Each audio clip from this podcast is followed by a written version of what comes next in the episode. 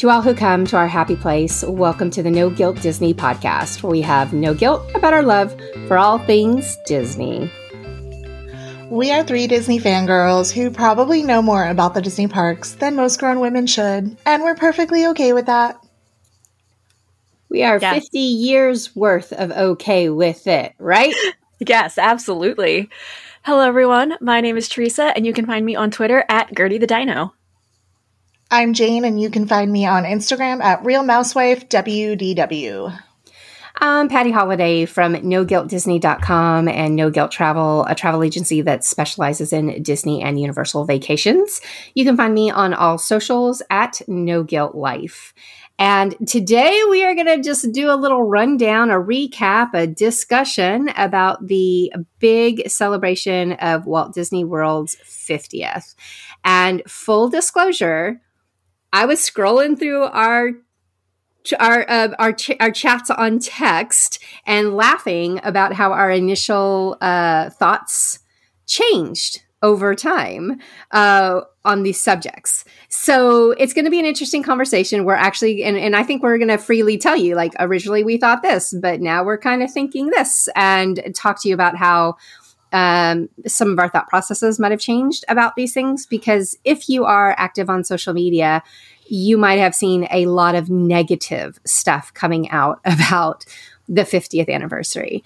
And I definitely think there's some things that that you could talk negatively about. There were some some issues, particularly on the day of the first. Um, food, mobile ordering. We'll get into all of that. There were some big major problems, but there was also some things that I think kind of got I don't want to say blown out of proportion, but maybe we got to look at this through a different lens. And then, of course, Jane actually got to go and see all of the big shows that people were talking about. And she's got our firsthand response as to what she felt and thought by watching the show. So we're going to dig into all of that a little bit. Um, Teresa, though, has some really quick uh, news updates, some information that we're not going to talk into detail now, but we'll get there. but just put this on your radar. yes, I, I know we we usually do these really really long, you know, news recap episodes, and because we want to focus on the 50th today, we're not going to we're not going to dig into these and the dis- types of discussions we would normally have because we would do want to talk more about you know the reactions to the 50th. But it would have just felt weird to have these announcements coming out and not acknowledge them. So I wanted to do just a quick recap. Um, one of the items that is very exciting to me is they've announced that so much more and live entertainment is returning to Walt Disney World. Uh, some has already come back, some is coming back soon. Uh, but I think that's one of those missing pandemic items that I don't want to say it took away some of the magic of Walt Disney World, but it's just such a nice, welcoming feeling to know that these things are returning. It, adds to the atmosphere so much. So over in Magic Kingdom, there is now a Castle Welcome Show has returned, and the Casey's Corner piano player is back. Um, in Epcot, in World Showcase, they have reintroduced the drummers to Japan, the juggler in Italy, and Alberta Bound um, is performing again in Canada a host of musicians are returning to Animal Kingdom and at Hollywood Studios. It's not back yet, but the Disney movie Magic is returning on November 7th, and that was the the evening show that went through the live action Disney movies.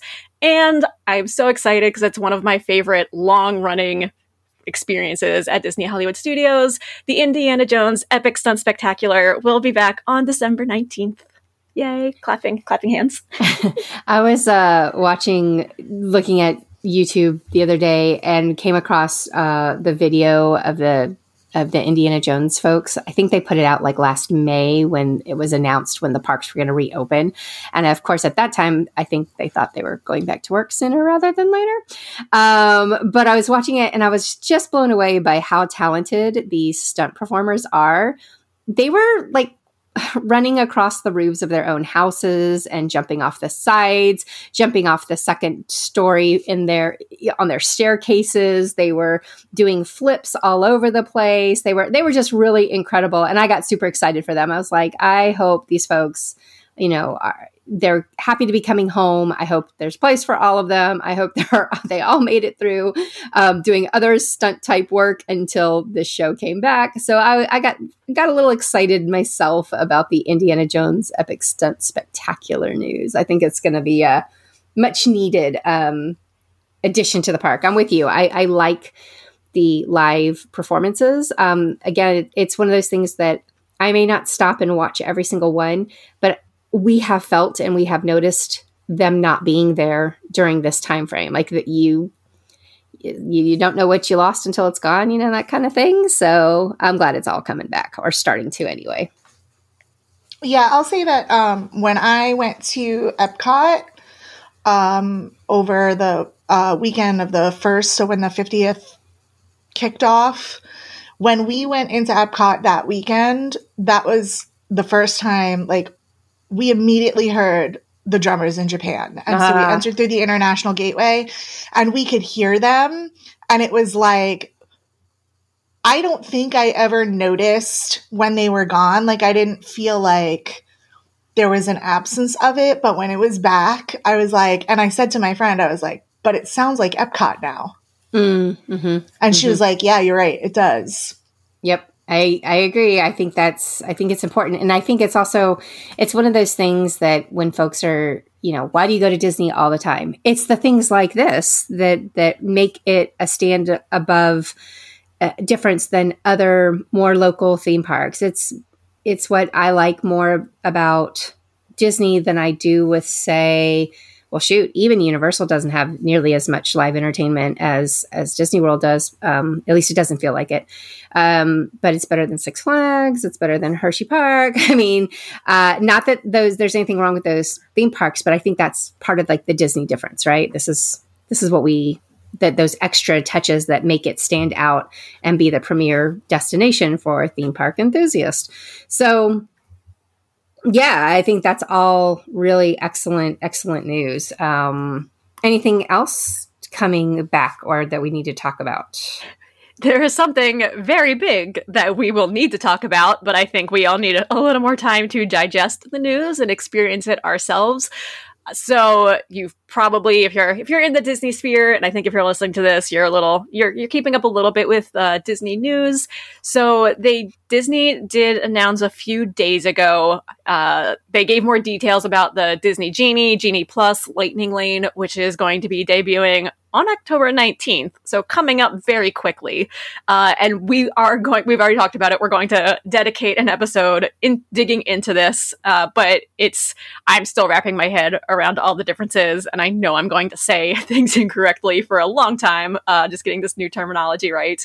So starting October 19th, the, the new Disney Genie system. I don't even want to call it a platform because it's going to be integrated into my Disney experience, but that is debuting very, very soon. It is um, October 19th uh, is when Genie comes out. And I, as a travel agent, actually have a conversation, a conference, a call, or whatever it is that they're doing to teach us um, some information about this uh, coming up this week. So once I have wrapped my head around it and have all that information down, forthwith more information will come. We'll do an episode on it we will also um, have some written information if you prefer to read or you know look at screenshots. We're going to do that as well. So we'll have all of that information coming. But um, this is a biggie. This is replacing FastPass uh, for for folks that um, just aren't really clear as to what it is, except that there's a charge to it this time. But We'll get into all those details later uh, once we know a little bit more official information. Yes, and Patty did put into the Facebook group. There is a post um, where she has opened it up for people if you have questions to leave that in the comments. So if you have not seen that yet, or if you haven't joined our Facebook group, Jane, where can they find us? You can find us on Facebook at No Guilt Disney. Yes, that is the name of the group. yes, yes. While it's early. so go, go, to the Facebook group. Um, like if you have any questions and things you specifically want to know, drop them in there, and Patty will make sure she's including it in her her post with all the FAQs about it, and we'll make sure to address it um, when we record that episode. Yes, and also uh, joining that group will also get you the information as soon as we see it, as soon as we hear it, which should be soon, about some Run Disney updates for Wine and Dine. So even if you're not running Wine and Dine, but you're running Walt Disney World Marathon or Princess, and you're just super curious what this experience is now going to look like, uh, as soon as we get the info, we are going to post it and share in there. And then also, of course, we're going to talk about it because that's what we do. So just something, some, there's at least two big episodes coming up in the near future that we're going to have for you guys to listen to, um, to run down those things. But, um, yeah, that's it. There's going to be a big Run Disney talk. There's going to be a big Genie Lightning Lane, Genie Plus, My Magic Band Plus. Oh my yes. gosh. Like all the pluses. all the pluses. Uh, I mean, you know what? Hey, maybe Run Disney will come out with a Run Disney Plus. I'm just saying, oh gosh, I should not give them any suggestions, should I? Yeah, but, but how mad were they that Fast Pass Plus was already used? Oh, I know. They had to like, be like livid. we can't use that, so we're gonna use some other dumb name instead. Uh, anywho, obviously we have some issues with um, naming of things, but we'll we'll get into that. So for now, though, let's go ahead and jump into what happened during the October 1st big bonanza celebration. Uh, Jane was our roving reporter um, there. Jane, where did you, what park did you start with? Um, I did start, I checked in the day before the first, so that would have been September 30th. Mm-hmm. Sorry. Um, and we started at Epcot that evening um, because we knew that they were doing a soft opening of Harmonious. And I had seen it via the Disney live stream the day before, so I wanted to go check it out myself. Okay, so since we're starting in Epcot and we've talked sure. about Harmonious, let's first talk about that Disney live stream and the uh, responses that all of us had to it. Now, full disclosure for everybody who needs a little bit reminder of personalities here. Uh, Patty is the person who does not care about these shows. I have no attachment to previous shows at all at any of the Disney parks. Like I, I can't think of a single one that I'm like, you know, just I miss it so much. Uh, mm, close maybe is uh, Disneyland's fireworks celebration that they did for the 60th anniversary. That one was really awesome. Um, but other than that, like I'm, I'm just not. It's not my thing. It's not my gig. So I went into this fairly open minded, um, in the sense of like I, I'm not comparing it to anything else. Meanwhile, we have Teresa, who might be on the opposite end of the spectrum, particularly when you are talking about Epcot. How do you feel about Epcot and the shows there? So, if you are new to the podcast, yes, you might not be aware that my favorite thing, my second favorite thing, I should excuse us, my second favorite thing in all of Walt Disney World of all time is Illumination's Reflections of Earth. I am very, very attached to that show. I Patty saw me. Mm-hmm. Patty has seen my reactions, you know, to to that leaving. She saw my reaction to watching uh, the Epcot Forever, which was kind of like the the intermission show that they did between Reflections of Earth and Harmonious debuting. I am I am very attached to Epcot. I have very strong feelings about Epcot and some of the the changes over time to Epcot. But as Patty's saying, she wasn't really going to be comparing it to things. I I can't help but comparing it to previous to previous nighttime entertainment that has been at Epcot. Um, and oh, I, have got feelings. If you if you listen to our last episode with Jane and talking about the um the wreaths and the de- decor for Halloween, oh, I got feelings about Harmonious. okay, and then there's Jane. Jane, where do you think you land on this uh, spectrum of of, of, of things here with it. Epcot specifically. Let's just narrow it to Epcot right now. Well, I'm going to say two things. Um, so, if you have listened for a while, you already know this. If you are new to the podcast, you will know, uh, you need to know that Epcot is one of my least favorite parks. I know, I know, I know, Teresa, I know. um, but she's, she's been in a state of transition lately, so I'm like, I can. It, it is. I can respect. And I give it, and I give it a fair shot. Um, but I am I am a shows, parades, fireworks person. So um, the fact that I'm even friends with Patty is wild. and um, we have thought about these things uh, on multiple occasions when we've been in the parks together. But um, I love Illuminations, Reflections of Earth. It, it holds. Uh, you know, a very special place in my heart. Tapestry of Nations from years ago is literally yes. my favorite Disney show ever, ever, ever. Um, and like whenever I need a calming moment at home, that's what I turn on. So, you know, if you ever need me to calm down, that's the ticket. um, I'm, I'm so the girl over here. I'm the girl over here doing the Mariah Carey. I don't know her face because I'm just like, yeah, it just doesn't do it for me. So okay, so we have we have feelings, we have thoughts, we have you know th- this is the variety of of of folks that you have to give you their responses. Now, also very important to note, Jane is the only one that has seen this in person. And I think we all agree that with this kind of entertainment, being there and being surrounded by the lights, the sounds, even the crowds and the reactions and feeding off of that, it all matters. It all factors into how you walk away from a performance. Um, at least it does for me. That's why I personally like to go to the big movies on opening night because I like being in that crowd and getting that reaction from everybody. Um, you know, and it's a, kind of the same thing with these things. I think seeing them in person is going to make a it could possibly make a difference. It may not. You may think it's crap all along, or you may love it now and you're going to love it even more when you get there. Like, there's no wrong answers here. Um, but when this first came out, I did not watch Harmonious, mostly because, like I said, I just didn't care. However, Jane and Teresa did, and the text messages back and forth, this was from the Disney Parks feed, uh, were pretty funny because it was essentially uh, this is dull, this is uninspired, I'm so disappointed. Um, soulless. It felt like Rivers of Light 2.0, uh, you know, things like that. That's what we were saying to each other um, after watching that first harmonious uh, viewing. So, Jane, what happened when you saw it in person? Um, so, uh, first of all, I just want to say that we waited like two and a half hours for this show because, you know, first nights, everybody's there, everybody's got to be first, me included, um, on our feet. And it was just like, oh God, right?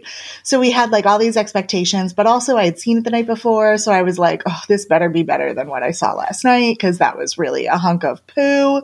And, within like four minutes, like the music came on, it was booming behind me. And like four minutes into the show, I was like, guys, I'm crying. This is the greatest show ever.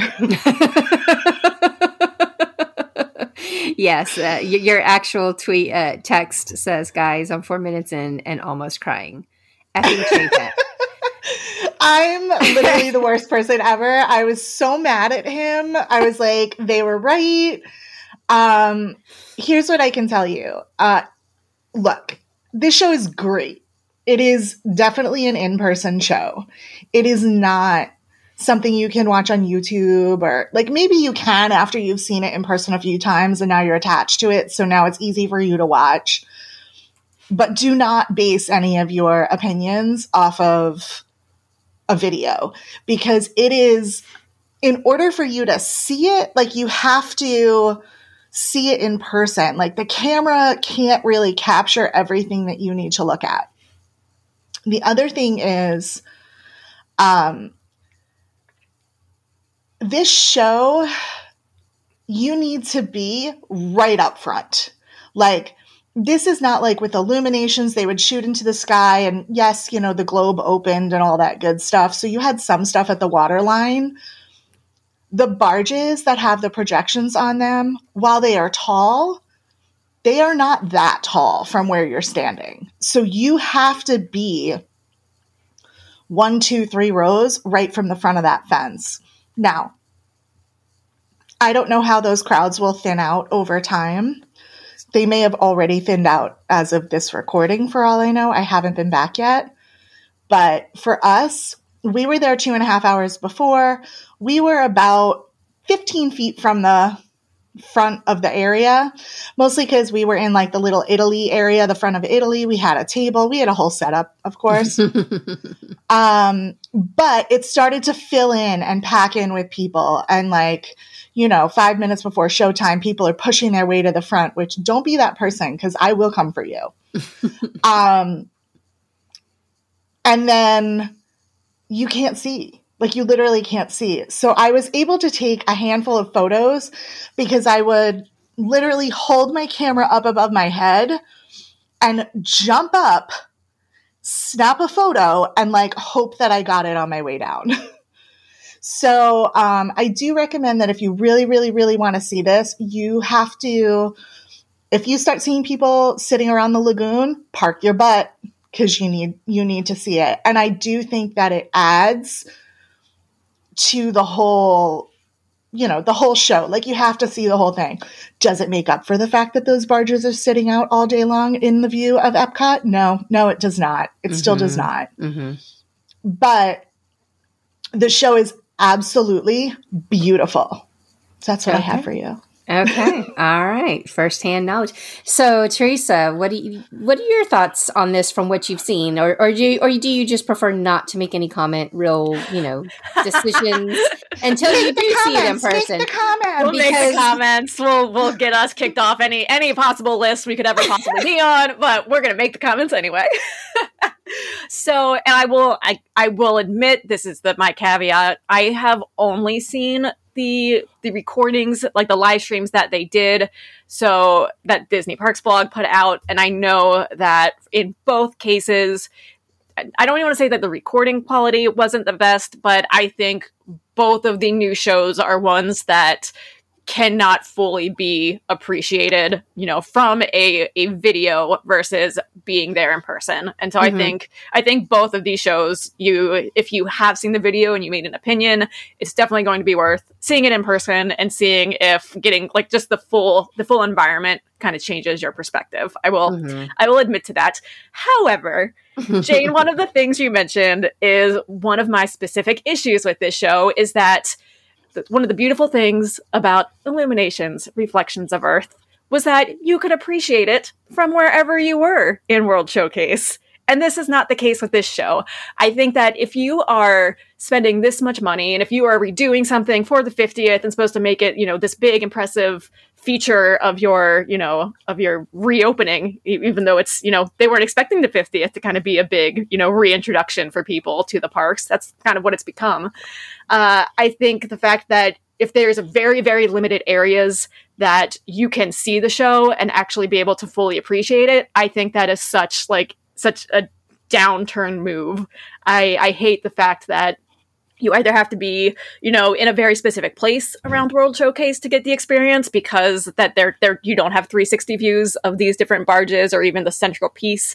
I hate that you like you're limited to a view, few specific areas to get like the best experience and that you also have to be, you know, right up front. I I don't know. I don't I don't love that they are kind of boxing you into like, well, if you want to see the show, you have to spend this many more hours, you know, just kind of sitting there waiting when you could be doing other things. And a thousand kind of, percent. That's like know, my biggest gripe about it as well. I yeah, because I won't do it. I don't care enough about these shows to do it. So well, and I think if the if I just I don't have a good opinion of the show right now too because I when they initially announced it, you know, number one, we all know I was just not a fan of putting I don't love IP in Epcot. You know, this is not a secret. I don't love them just kind of finding all of the opportunities to fit different Disney characters and music and whatever into Epcot. That's just not not my favorite thing.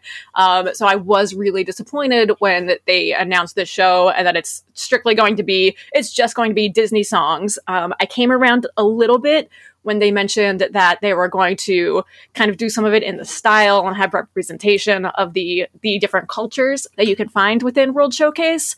But then even seeing the show, it feels like they kind of forgot that part way through. Like there were a few where they had those songs, you know, sung in in the different languages that, you know, the actual language that the the movie itself was based in, but it just seems like that they forgot partway through the show, that's what they were doing. And the show itself just felt so lackluster. It didn't feel like it had a, a cohesive story to it.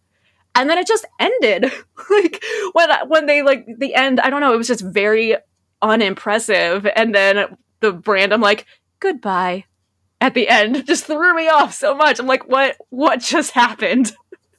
Uh, I I don't know. I'm like I the show itself it didn't I even not seeing it in person, I just don't love the like having listened to the show, I don't love it. So again, I might I will see it in person and see if my feelings change. Uh, but because the show to me was so lackluster, and the fact that you know Jane mentioned that you know you have those barges there twenty four seven, I it's not worth it at all to like have that destroying your views. You know, World Showcase where like the as long as it exists I it just doesn't the two don't balance out for me at all. So I will say that I felt the same way about the music the very first time when I saw it on the live stream. Um, like I said, I'm big into shows and music and all that.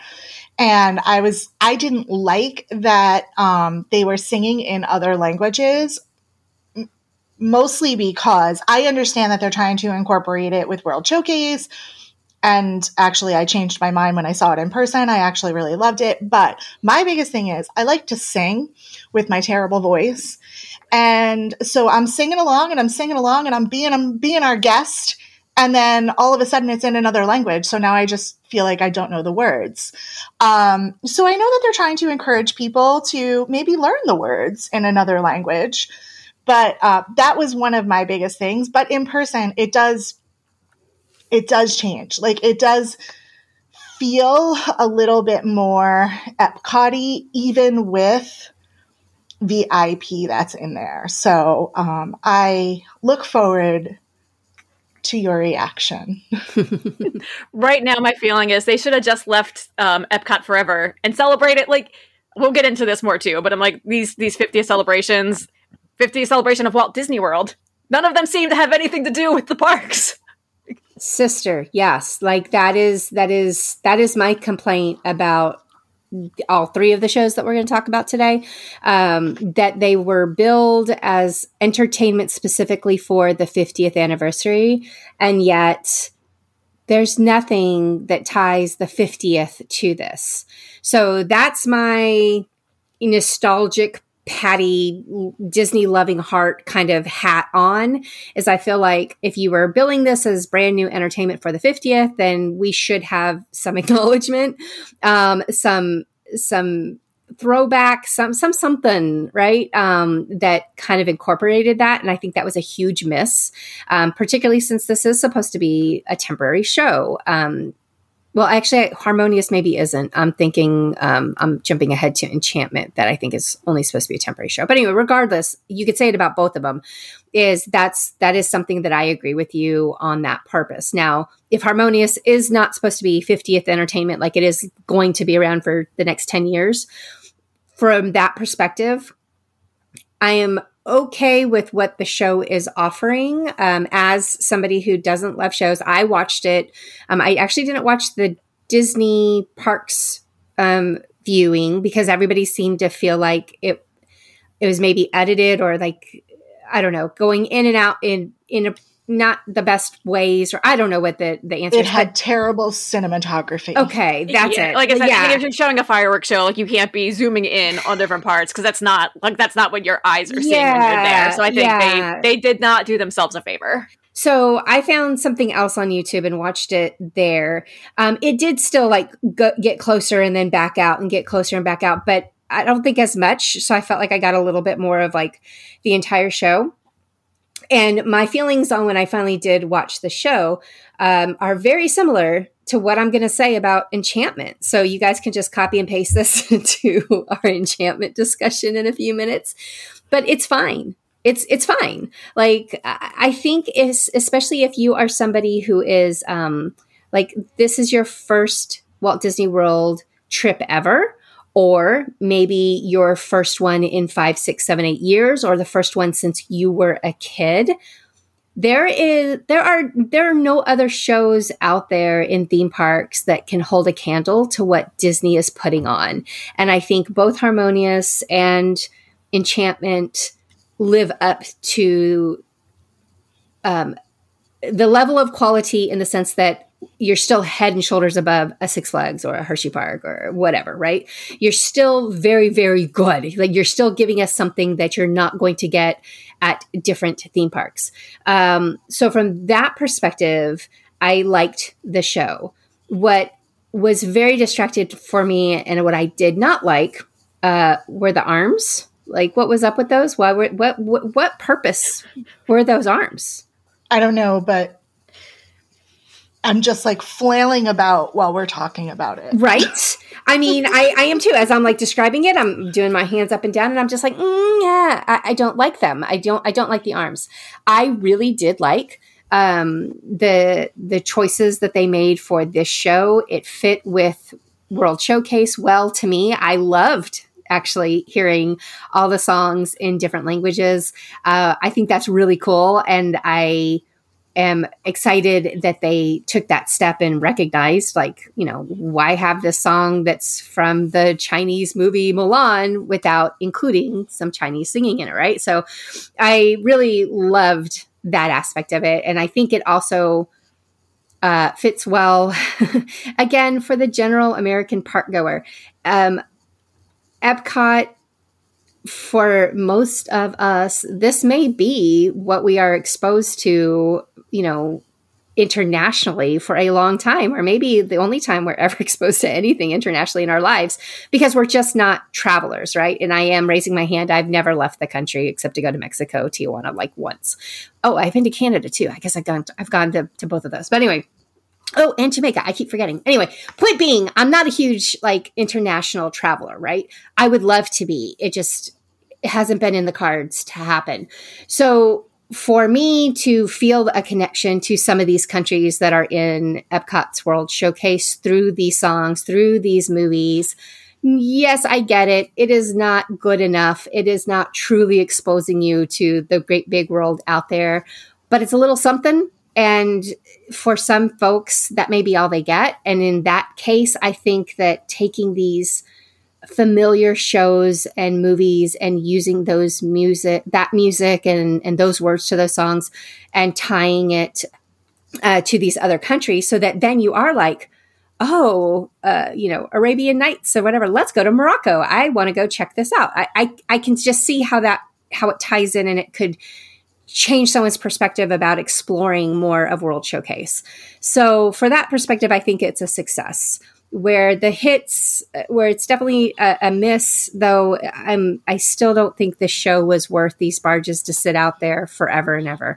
Like if the barges left and came out again like you know it used to happen with um, reflections i'd have very very few complaints. I'd be i would be completely fine with this even though i don't get what those arms are supposed to be doing. Like i still think they're dumb but i could deal with it if it left. if after the show was over, it all went away, and the next morning I could come out and see the beautiful World Showcase Lagoon again. I miss that. I miss that view. I miss that feeling of Zen looking out there. Now we just see these big hunk of barges, and they're ugly and they're awful. And so, yeah, I am with you on like, that's not worth it. So I wish guys, that would go away they do put up the 50th anniversary logo on the tacos during the day. I mean, really, what could be better than that? Who needs a view of the other side? Uh, well, yeah. Anyway, um, so that so there's that. Uh, the other thing I want to point out that I was disappointed with is uh, one of my favorite moments from um, flipping over to Walt Disney or Disneyland, where there was a water show called World of Color, which has been quiet now for quite some time. Um, but one of my favorite parts of the the original World of Color was um, Brave, and where um, she rode the horse, uh, you know, and they across the touch the sky and everything. And that song is just so like it's gorgeous and it's just so underused in my opinion and i just feel like they did the brave section dirty in this show i don't we get like we get her hair all over these screens. I don't know. It just it didn't do it for me, and I was disappointed in that. But other than that, like I liked the songs, I liked the choices, I liked everything um, that they chose here for Harmonious, um, and I thought it was well done. So I will go see it maybe with Teresa. Maybe maybe we'll sit and I'll get to watch watch her. Um, she won't be recording the show. She will be nope. recording my reaction. Which... I will be recording Teresa's horror. Join as... the Facebook group for that live stream. that's right. Um, as she watches this live um, during Wine and Dine, that's kind of our plan. So we'll see how that goes. Um, so yeah, so that was Epcot. How was the rest of the day on the first in Epcot? Did you guys ride Ratatouille that day, or since you'd already done it, did you skip it? What was your feelings? That's kind of a 50th anniversary opening day thing. So um, so we on the first, we were there on the 30th. So we did not go to Epcot on the first. Oh, okay, gotcha. Um, so no, I did not do any of that. We did go to Epcot on the second. Um, and I, I would like to just let everybody know that um, two things. One, I'm uh, pretty much convinced that there are zero capacity issues. We are 100% back to full capacity.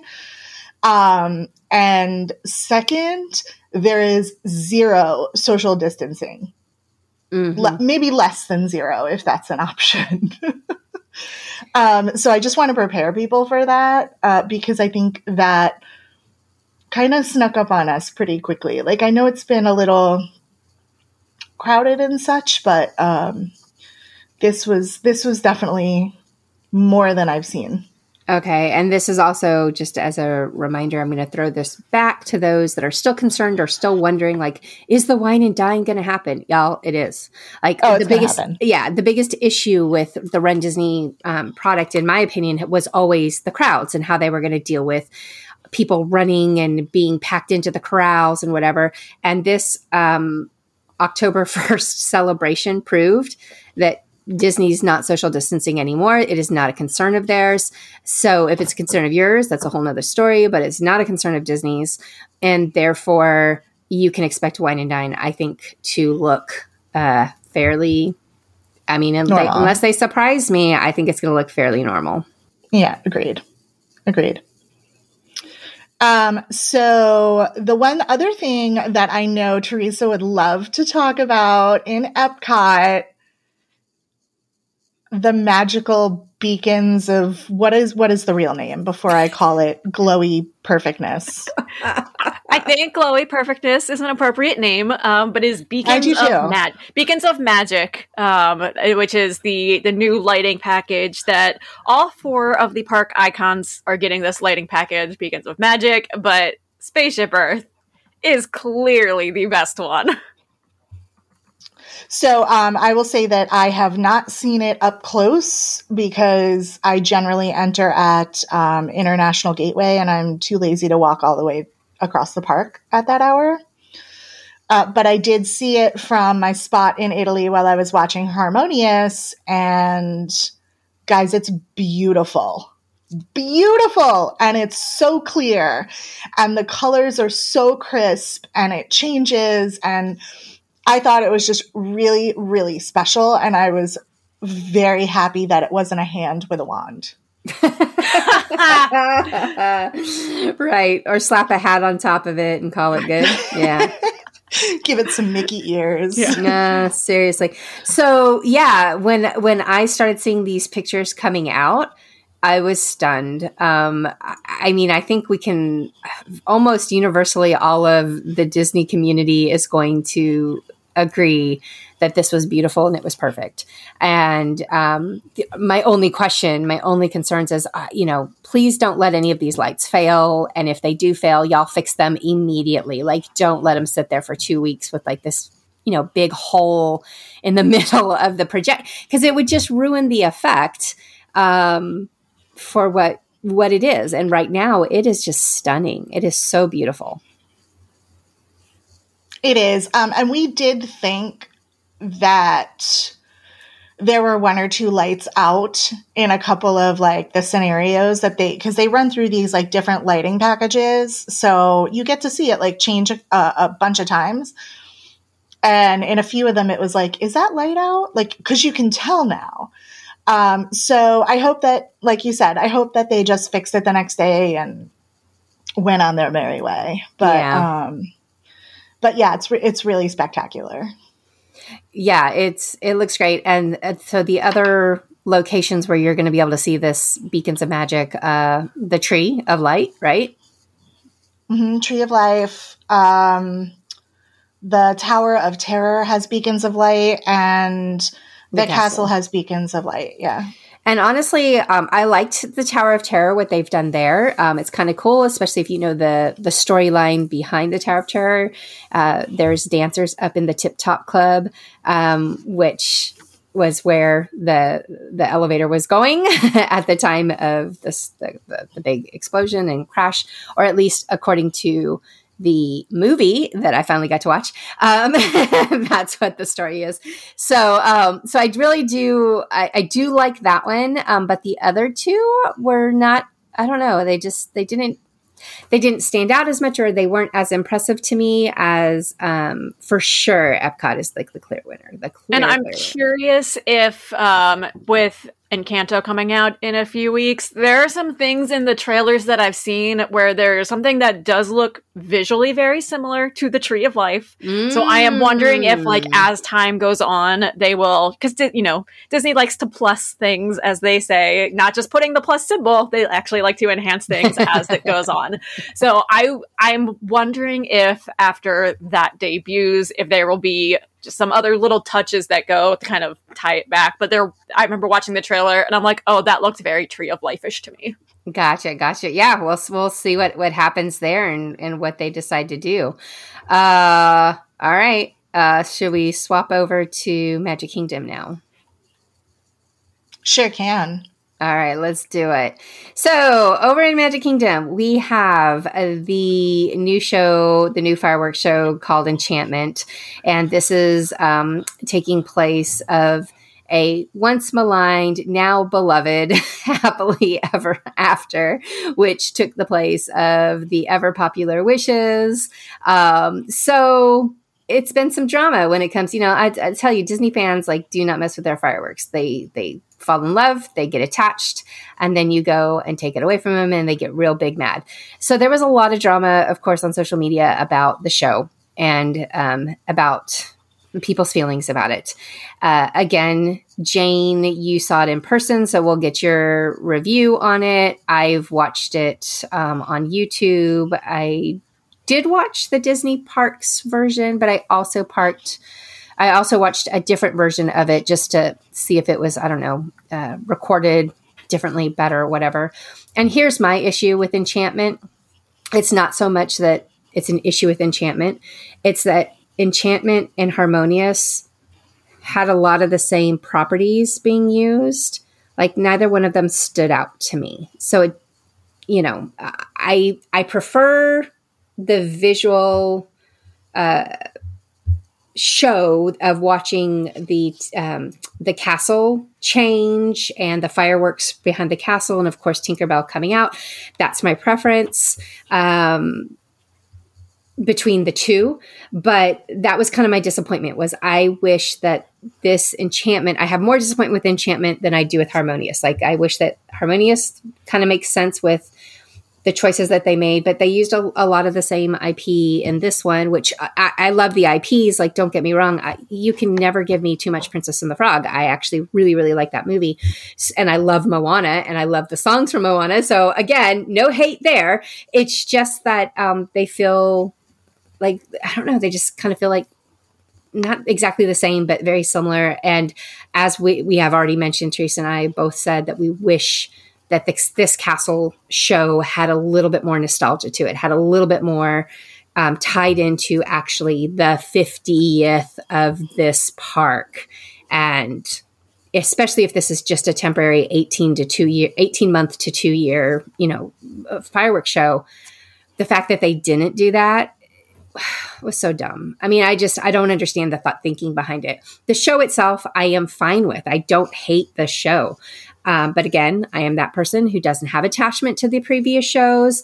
Um, I went and saw the very last wishes and then the next night saw the very first happily ever after. And both of them i was entertained and amused and impressed. And i don't think i ever went back and saw happily ever after again on purpose um, because that's who i am. I'm just that it's not something that i find important to like stop and watch all the time so um that being said, that's my take on it. Is is it's okay? It's just uninspired um, from the sense of I wish it had been something different. But the fact is, it's not what we wanted. It's not, but it is what we got, and it's it's okay. I, I felt I felt some emotions. I felt I felt a little something something going on. I, you're not going to see anything like this again in any other parks. They have, you know, all up and down Main Street. You had projections going that's a very cool experience to have. Um, so yeah, I I was okay with this. Um, maybe I will feel different in person. Maybe I will love it, love it, love it in person. I don't know, but um, that was kind of my thinking on it. Um, Teresa, what about you? Before we get to Jane's actual impressions. So my favorite Castle Park fireworks show of all time is Remember Dreams Come True, which is what Disneyland received for their 50th. So, and we kind of, like I said, Patty and I both touched on this. Anything less than that for Walt Disney World's 50th was not going to be enough for me. And, mm-hmm. you know, we've established that's not what this is. Um, I wish they had gone in a different direction. So, knowing that they didn't try to to separate my feelings from what I would have liked to have to what we did get. Mm-hmm. And I my initial reaction to this after watching the live stream was I don't love it, but I can see it growing on me. I never had a big attachment to wishes and when Happily Ever After debuted, I was like, it's fine. It's, you know, not not a bad replacement for Wishes, but I definitely I came around to it much more after seeing it in person. And I think the, you know, the the title song for that is fantastic. Like I you can't help not singing Happily Ever After. Like it's a great song. uh, so I I will definitely give the song choice to Happily Ever After. Absolutely. Yeah, agreed. Uh, so watching Enchantment, like I said, I think it's one that could grow on me, especially seeing it in person. I remember when we were discussing it before it debuted.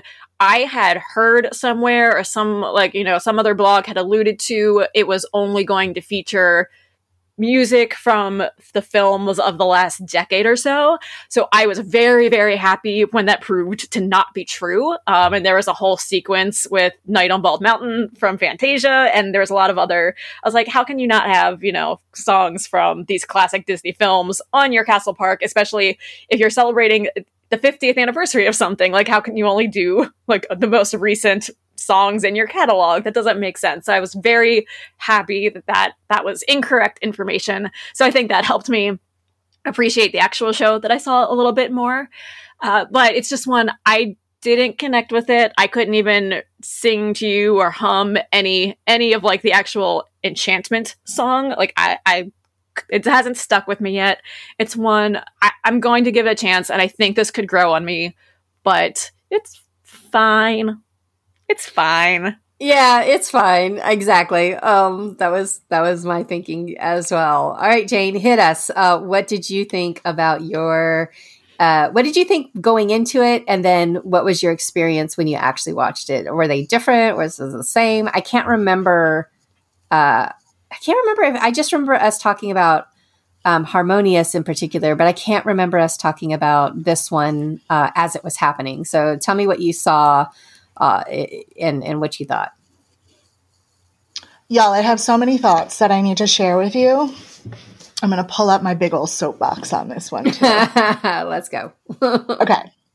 Um, I did not watch the live stream of this. This was streamed the night that I was at Harmonious. However, I did have to run home to pick something up, and on the way back, while I was driving back, oh my gosh, look, we can see the fireworks while we're driving down the road.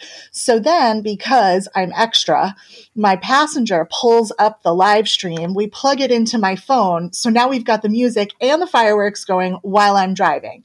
I may not have gone to where I was supposed to be going because I just kept driving to see fireworks. And it was like, make right, go left, go this way, wait, go turn around. Like, it was a mess. Um, so I did get that sneak preview, but it is clearly not the same as seeing it in person.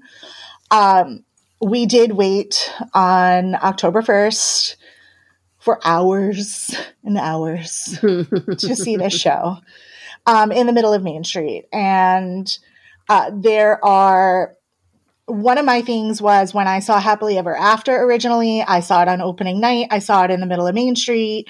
And I was like, it's fine. It's just okay. I'm a wishes person through and through. I will always be a wishes person. To be honest, my very favorite fireworks show is Disneyland Forever, um, which was for the 60th at Disneyland. I knew that nothing is ever going to be that fireworks show. So I mm-hmm. came in with expectations below that.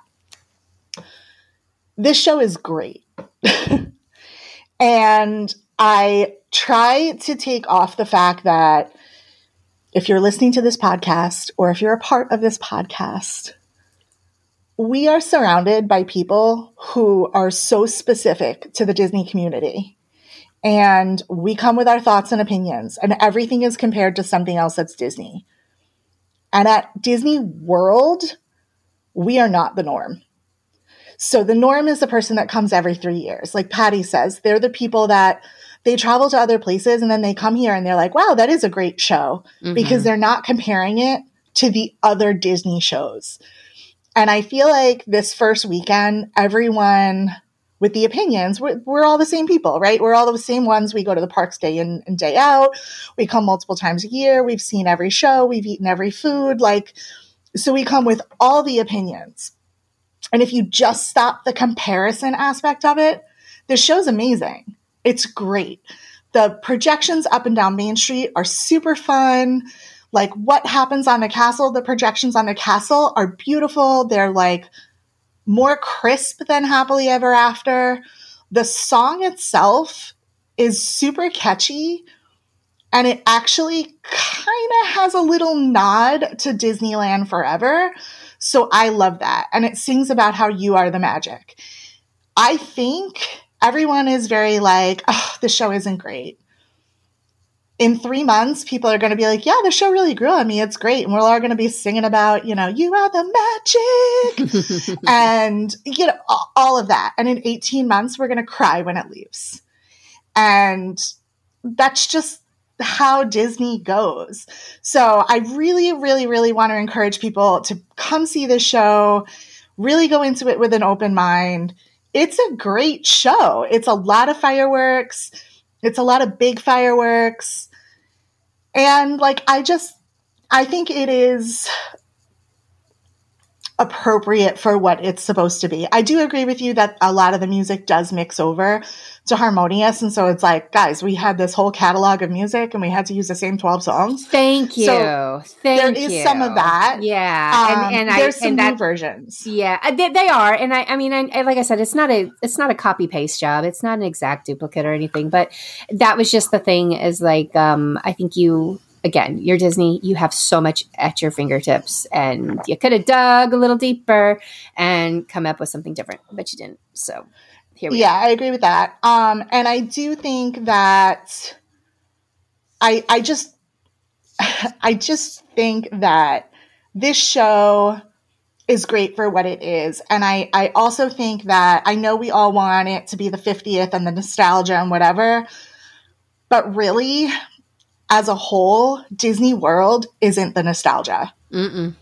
Disneyland is. Mm-hmm. We all know that. And it's why every person on this podcast loves Disneyland better. and many of our listeners out there agree. Disney World is a commercialized Disneyland. So everything we're going to get is going to be a commercialized version of Disneyland and that is what this is. See, I know, so but I'm going to disagree because you know I am I am the, the the nerd on this one who is I'm like Disney World history is fantastic and amazing. And the only reason it's like Disney Corporation has made the choice for it to not be about the nostalgia as much. Like that's not I think there are plenty of us who are very much, you know, Disney World history buffs who do love digging into those details. Oh, it, it's not that the history doesn't exist or that the history Correct. isn't there. It's that this um this like realm of business is business. This is yes. their big massive money maker. Yes, it's you got yeah, that's a, you know what? Jane, look at you. This is perfect. You put Roy, who was the money guy all along through all of their history, and he was the one that put this park together. In a sense, like Roy and Chapek probably would have been buddies, right? they would have been like, "Oh no, let's not." Oh, I got you, man. I got you. No, no, no. You got to think about it from a business perspective, and the whole point. That's that's what the Roy and Walt like relationship to me uh, melded and worked so well together is because Roy kept, you know, Walt's grounded just a smidge, but uh, still allowed him to soar within, you know, those expectations. And so I love that comparison of Roy's Park versus Walt's Park. It doesn't make me love Walt Disney World any different, to be honest. I, but I, but I do Correct. think that was the way I was looking at this myself when I was looking at these shows. Is I was thinking not of us the the big passionate Disney community who happily spend $1400 on our annual passes and we will use the crap out of them you know and, and go and often and and and and just go all the time. That that's not who their target audience at this park in particular is. And i and i think that i think i think some of that is leaching over to disneyland but we can talk about that another day. But anyway I do think that, that that Jane's right is that this this particular park is the cash cow, the moneymaker, the business perspective, and so that's what they're looking at, and that's what they're that's what they're doing, and that's what their decisions are made. They are taking the heart. They don't have to, but it is a choice they are making, and I don't like that choice either. I completely understand Teresa, but I do think that if you were to look at the numbers, there's a smaller amount. There's such a small amount of us that go to Disney World every year that actually care about those things versus the amount of one timers or people that are coming once every three or four years or once in a lifetime.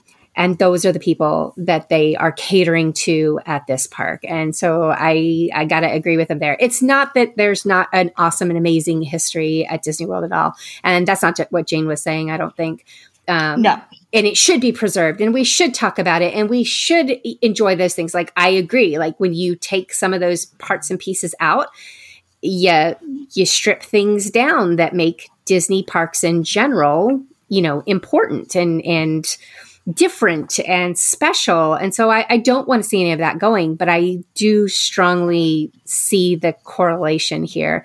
And as we all know, bottom line, no matter how attached we are personally to any of this stuff, it is a business and it's going to be there to make money. And if we don't love the direction they're going in, the best way that we can vote is with our wallets by not going, by not buying the expensive tickets, by not staying at their expensive hotel rooms, uh, by definitely sending emails and letters and letting the higher ups know why you're you know your your visiting is changing. They will do that with what they choose or if they see it but i honestly feel like particularly in this park it's all about the bottom line. So now i'm going to do basically the complete opposite of everything i just talked about. Ready? Go for it so October 1st, right? We uh we had made a big plan. We were going to get up super early. We were going to go to the parks and we were. We were there early for us cuz you know, we're late people. We don't do the rope drop thing. Um, and, but we were there way later than everybody else. We arrived about, I don't know, 715. It was before the quote unquote resort early entry time. And um, the park was packed. Uh, there were virtual queues for shopping uh, at the Emporium. They had one day only merchandise that was back at the Big Top in what is that area called? Storybook Circus. I wanted to call it Circus Circus because my friend is going to Vegas, and so I have Vegas on the mind. But um, it was crazy, right? So it was like super busy, absolutely crazy. Like everybody was there for merch. Um, lines were, you know, winding through lands to get popcorn buckets and all this good stuff. Um, wait times were walk ons, literally walk ons everywhere all day. Like, and the one thing we went in knowing that we didn't care if we rode rides, we didn't care um, somewhat about merchandise. We actually did get some merchandise. Um, one of the one of my friends I was with, she like loved merchandise. She pounded that virtual queue all day long till she got herself a spot, and I, you know, commend her for that. But like, we weren't gonna fight with people. Like that's just it's just not our nature. We're very happy to sit and people watch, but we live here and we can do this all the time, and that's like our gig. But I will say, if you sat and like watched the park and just sort of walked around, there was a different feeling that day. And the park was not filled with people on their only vacation, with their families, with big, huge this, with big. It was filled with, and people that get a lot of hate podcasters, Instagrammers, influencers, bloggers, right? All, all the people that people are like, oh, I hate them. But they were all there. Every single person in this park was dressed for the 50th. From like, even if it was just a simple t shirt that said, you know, Disney World 50th or something they bought, you know, in Emporium that morning, there wasn't anyone in this park that didn't understand the significance of being there on this day. Mm-hmm. And for that, that was so cool to be like, oh, everyone is here for for this reason. Like they're not here because it's just another day on a 7-day vacation. They're here for this purpose. And I don't share this a lot, but my dad is a um, he's a cast member at Magic Kingdom. And you know, we talk a lot. Like, I'll be like, oh, how was your day? You know, when I talk to him, and he's always like, oh, it's good. Like, my dad really loves his job. He's a uh, PhotoPass photographer. He loves interacting with guests. So he's always like, oh, it's fine. Generally, the conversations we have are, oh, it was hot. He'll tell me what areas he was in for the day. You know, it's very general stuff. He texted me on that day because we had seen him earlier in the morning. And he said, I had the best day today. He said, all of these guests were amazing. And like that to me, it just told the story. I was like, that's how we felt. We felt like everybody was connected. So, no nostalgia or nostalgia, right? Like the people that get it, get it. So, Teresa, we get you. no, and I think, like I said, I, I definitely agree does not get you. well, we know that. A thousand percent, we know that. no, I, I, think you, like I said, absolutely hit the nail on the head. I feel like because, I mean, we saw how early on those Magic Kingdom park reservations went for the first, and even how quickly, because it's also, you know, we're talking about the 50th of Walt Disney World, 50th of Magic Kingdom. October 1st is also the Epcot anniversary. You know, not not a significant year for Epcot that's coming up next year, but it was, you know, this this was such an important day for the Magic Kingdom in particular, being the 50th anniversary. And I think it's no surprise how many people wanted to be there. And the people who are the most passionate about Disney parks were there in the Magic Kingdom on that day because they've known, you know, I remember initially like on the 40th being like, you know, I would love to be there on the 50th. There are people who have been planning this for a long, long time. And I am so happy that you got to be there on that day, you know, just as a chance to not not just be there and be part of the environment and be there to celebrate, you know, here's a thing I love, but just kind of getting to have that communal experience with other people who feel the same way. I think that this wasn't about, you know, just celebrating the park itself. It's about the you know the reason that we go to things like D23 Expo. It's being in that environment with other people who kind of like this has been a life-changing place for them and it goes beyond the rides and the shows. It's all about, you know, it's a place that you connect with and let you be you in all of your glory. Uh, because you know this is the thing that brought the three of us together, right? This isn't just it's not just a place we go; it's something that we love, and I think that being there on October first, like I said, it's it's the right people who get this entire experience and I, I can only imagine what it was like all kind of being together in one place. And despite some of the the things that may have gone wrong you know just kind of being there i'm i can't you know i'm sad i missed it but i am glad you got to be a part of it I mean, I actually talk to people. Like I talk to strangers. well, if you if you look at this, and this is what those of us who are big in the Disney community, um, this is why we are. This is the why we are the way we are. Y'all, Jane just cried on the podcast. I don't know if you quite caught this Well, I didn't fully cry, but I teared up. moment, But I heard it in you. I heard it in you. But this is also if you think if you want to throw this back, the "You Are the Magic." That's the song, right in um, Disney's Enchantment, and I think that that just says a lot because at times where I'm like, you know, Chapek and the moneymakers, are they don't get us. Somebody out there does, right? Because look what happens, right? Um, but that is one of their things that they're pushing, and they're the magic is calling, and you are the magic, and you make the magic, and the cast members are, are really pumped up right now about all of this, and I I I think that um, that feeling is there and is always going to be there in this community, and, and it is special and is important, and I definitely I had uh, originally had plans, I had reservations for this anniversary visit and I canceled them. And that was just a personal decision. Um, I decided I didn't want to be in the crush of crowds that, because I knew I would want to be at Magic Kingdom if there was some big to do that was going to happen on opening day. I wanted to be there.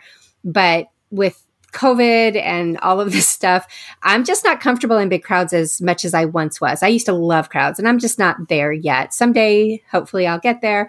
But right now, uh, that's just not my thing. And so I went ahead and canceled this. And when I was seeing the pictures of the crowds, I knew that was the right choice for me. But to Jane's point, and I think it was no more I mean, it was just clear and it was obvious of who was there that day versus who wasn't. And I think you're a thousand percent correct. It wasn't the vacation goer who's coming in for the first time in three or four years. It was all of us diehards because where were the lines? Where were the backups? It wasn't at Big Thunder Mountain, which had like a 10 minute walk on basically all day long Yeah. it was for the merchandise. It was for the special stuff that you could get that day and only that day for being there. And um, like you know, and, and then it was to sit and watch this show come out for the first time, the fireworks show to come out for the first time. And what how many how many hours in advance did you guys line up for that? Do you remember? Um, so I wanted to see it from the middle of Main Street because I wanted to see the Main Street projections. And um, I had made friends with a cast member, and I was like, "So, at what point can I just like sit down in the middle of Main Street? I don't mean on the curb; I mean like directly in the middle of Main Street." Um, and they were kind of looming about, and they were like, "Well, we can't exactly give you a time, but if you just hang out here, you'll see when things happen." um, and as it turned out, they were like, "Why don't you just go stand on that sidewalk over there?" And then uh, this lovely cast member that we had been talking to, like, he was like, "Ma'am, come here, come here," and he was like, "Okay, sit down." And now I will close the road. And I was like, "Oh my god, I love this guy." um, but it was seven o'clock was the time that we sat, and the show didn't start. I think until nine or nine fifteen. Um, but we also got to see the Beacons of Magic show on the castle, which it, runs like every 20 minutes and it's, you know, some projections and some light up and some oohing and eyeing over how pretty the castle is, which she is. She's gorgeous with her little projections. Um, but like not spaceship Earth. Um, like it's cute and it's definitely like cute to like entertain you while you're waiting for the fireworks. I would say that I liked seeing them on Main Street. I like seeing the fireworks on Main Street. I definitely would see it next time a little bit closer. Uh, maybe towards like Casey's ish, and and I was further back towards like Arribas Brothers. Mhm. So, Oh, and I do just want to say when I talk about people were dressed, um, y'all know how I'm obsessed with Michael Does Disney on Instagram because I'm nuts. First of all, he walked around all day long in a sequin tuxedo jacket. Like people were dressed, y'all. then there was one man who we saw him multiple times, and I loved this guy. You know, there's a lot of stereotypes, and this guy was like, you know, the big Jersey, like he reminded me of like Jersey Shore. Like I'm from I'm from the Northeast. I like I understand like the Jersey Shore quote unquote type. Not necessarily like the show, but similar. You know, big guy. He was definitely like doing his thing. He was in a full printed shirt and shorts that had the castle all over it in its 50th glory. like just a full uh, I was like, you would never see this anywhere else. Right, right, right. Like and it was just like it was things like that that were so great. And like everyone was just like, "Oh my god, I love your ears. Where did you get them?" "Oh, I got this from this small shop." And like everybody was just trading information and it was cool. It was just a super cool experience. Um I would say when we talk about first day experiences, Patty and I have done this before, and I think it was on the Fangirls podcast. We talked about the opening of Galaxy's Edge and why we do first days. Go back and, and listen to that podcast because that's exactly what this was like. Mm-hmm, mm-hmm. You know, first day feels. First day feels, yeah, and it's it's a big deal, and it's cool, and it's it is fun to do. There's just a lot of people, and I can't do people right now. Man, I'm gonna have a hard time in those Run Disney crowds. I'm just gonna put that out there right now. I'm gonna give you some some booze beforehand. Right. I might I might need to might, might need to have a little something to calm my nerves. Um, but anyway, um, yeah, it's it's definitely that was an experience. Um, some of the bad things that happened um, for the 50th anniversary, while you know the feeling and overall positiveness may have been there, I know um, the reports of like if you wanted to eat, you were out of luck because getting food was absolutely a nightmare. It turns out. yes and Um, no. Okay. Um, Yes I and no. I have friends who said that they ordered food at Pecos Bills and they didn't get it for five hours. Um, that's not normal. like normally, that's just not the case that happens. So, tell me what your experience was with the food. So at 10 a.m., we were like, hey, maybe we should put in our lunch order because it's going to take some time. We happened to be in Tomorrowland. We ordered from Cosmic Rays. The opening time was 11 o'clock. We had an 11 o'clock window. Um, we actually had two orders. There was one for like 11 and one for like 11:10 or something. The 11 o'clock order came out. The 11:10 order did like the 11 o'clock order came out, but everything was delayed, and we kind of expected that to begin with, because we've had issues with Cosmic Rays before where we know that they ran like an hour behind. They were running an hour behind. The um, 11 o'clock order came out at 12 o'clock. At 12:30, um, one of the girls that was with me had to go and find a manager to find the second order because it was like, guys, we've been here forever and like we're still waiting for somebody to eat. Um, so what they had said was, and you could see all the food was made and it was all in these heated warmers, like waiting to be handed out. And I've seen this before with them. I think they have an issue where the system just gets overloaded and they can't notify people that their food is ready. Mm, So, um, yeah, so that was a disaster. So we had actually made plans to leave and go back to our hotel and take a nap, and then we were going to eat in the hotel for dinner before we came back. And while we were back at the hotel, we got called for the virtual queue for merch. So half our party went back in the park. We were like, well, I guess we're not having dinner at the hotel now. So we went back into the park and we ordered Pecos Bills at five o'clock, and it was like 15 minutes, it was ready. Yeah, the Pecos Bills thing where it was somebody who ordered more around traditional In the lunchtime. Mm-hmm, Yeah. yeah, and uh, and I and I saw multiple reports of that. That's just an actual friend of mine that I knew it happened to, so I knew that um, it wasn't you know some bus driver's cousin's friend's sister rumor that you see all over the internet. That one I actually knew like happened, um, and I saw a couple of folks like chime in on her thread on Facebook talking about it. So um, so yeah, that that's the thing. And and like you said, I don't know if it's the system or if it's maybe a staffing issue that that you know the parks are going through. Um, as to your point, feeling that the parks are back up to 100% capacity.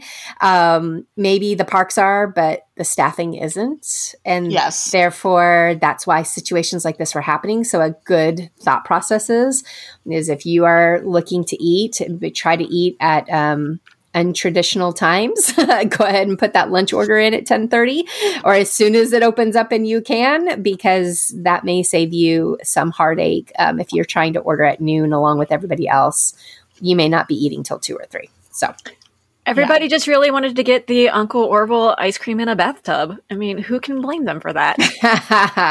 that one was very cute. I'm very impressed with this one. good treat. Good treat. All right. Do we want to talk about kite tails? Um, I'm willing to go for it if we want to have this discussion now, and then we can. This can be the the wrap up of all three shows. I know kite tails isn't necessarily being billed as a 50th anniversary entertainment. However, it came out during the 50th anniversary week, so and I'd argue it's the most entertaining. it So certainly looks that way from my point of view as well. So, Jane, you ah. just saw it, right? it is the sleeper hit of the season. I love it. I love it. I love it. And when I went yesterday and I said to the cast member, I said, Where is the best place for me to watch this? And I was like, Oh, hold on, hold on.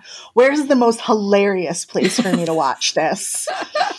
um, and she actually put me in the right spot. And she said to me, she said, You know, we're very proud of the fact that people are saying we're the best of the three new shows. And I was like, There is no doubt in my mind that this might be the best of the three new shows.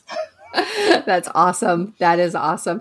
Yeah. Um, so anybody that's not aware or not familiar with the kite tails, this is happening at Animal Kingdom and it is happening in the rivers, the old Rivers of Light pavilion what whatever. It started with Jungle Cruise, right? And then it or not Jungle Cruise. It started with the Jungle Book Show, and then it went to Rivers of Light, and all of those are gone. And now we've got kites. Okay, now first of all, when we heard kites, I think um, a collective Universal Disney group, uh, we all rolled our eyes and said, "Uh, "Kites, come on, guys, you can't do better than that."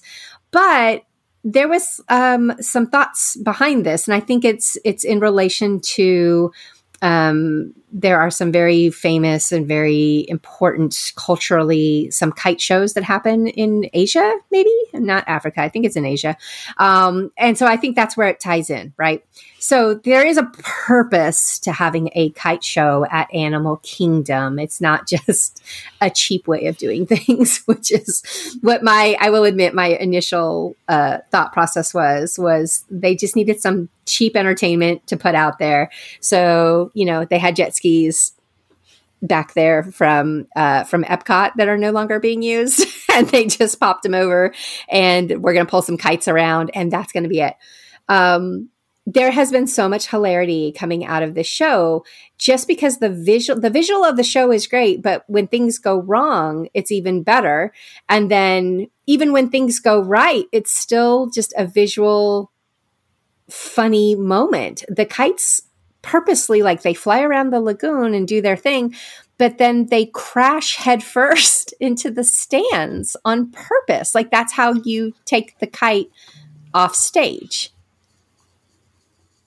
I am just hoping that no one at Disney is like, oh, this looks terrible. We need to figure out how to get them to crash like out of the sight line. Right? Yeah, no, keep because it. At least for another month until Patty and I get to see this. Keep Thank it the way you. it is. This is a 2022 issue. Like y'all can deal with Right. it next year, but let us come and see like- this. Y'all have way bigger fish to fry. This is not the thing. This is not the thing. Agree. And and for anybody who hasn't seen this, you can definitely Google and look on. Um, I I think Jane, maybe if you have video, you can throw it in the Facebook group too. I have but- tons. I have tons of video. There, it's just these. There are these big, massive. Like one of them is Baloo. He's like the star of the show. There's also a Simba, um, and they're huge, massive kites that get Huge. pulled around by these jet skis. And like I said, I think just the the the moment that you're waiting for is when they crash into the when they go off stage. So I'm just Um, laughing thinking about it. Sorry, it amuses me It's so good it's so good. Um, so I do want to mention that this show, there's actually two versions of this show, so it's not all in one show. Um, so there is a Lion King version of this show, and there is a Jungle Book version of this show, and they are both fantastic. Um, I personally preferred the Lion King version better, but they're both just a little bit different. Um, and the way that I was told, this show happens, I think it's like five or six times a day. It was like 11 15, 12 15, 1 15, that kind of schedule. It's listed in the My Disney Experience app. They told me that they try to alternate. Um, you know, the one show is Jungle Book, next show is Lion King, and they try to do that all day. But occasionally they might do two Jungle Books in a row for whatever reason or something or other. Um, you can ask them which show it's going to be when you're walking in, and they'll tell you. Um, Baloo actually crashed where he wasn't supposed to, and they had to send a rescue boat out for him.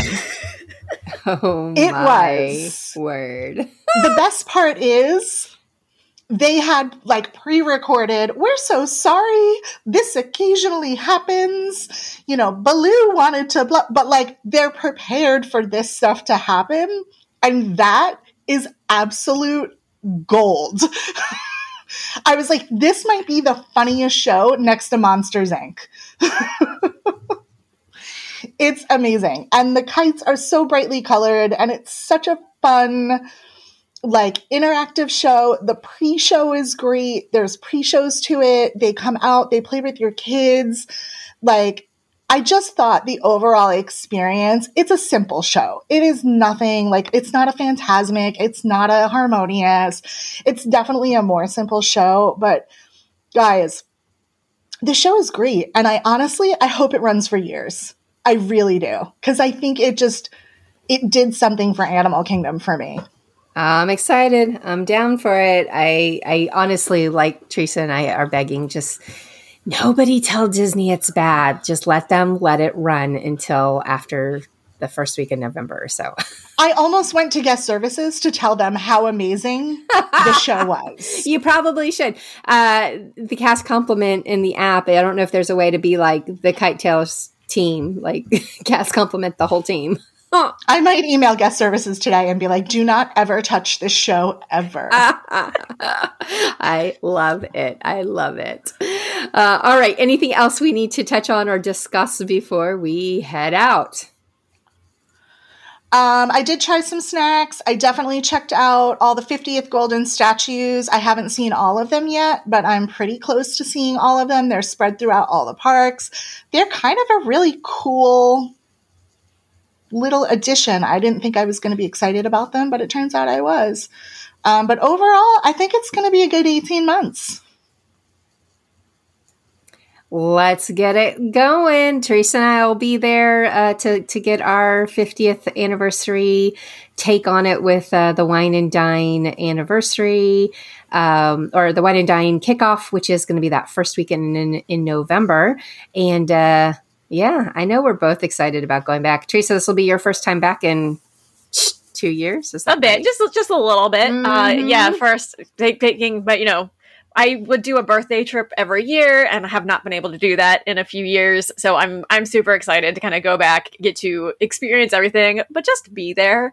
Um, and this is sort of sort of 50th related. Something I'm specifically excited about is so we all know I love Gertie the dinosaur. Um, there are several pieces of new merch that have Gertie on them. I like this is not like the biggest news to come out of it, what? but we have to acknowledge this, okay? So Starbucks, they updated their Been There series for all the parks. Um, and I do have the mug. The last time they did the Been There series, there's the Gertie is on that mug. They have done a new design, and Gertie is like three times the size that she was. and that they have it on, you know, there's mugs, there's the ornaments, they have a tote bag this time.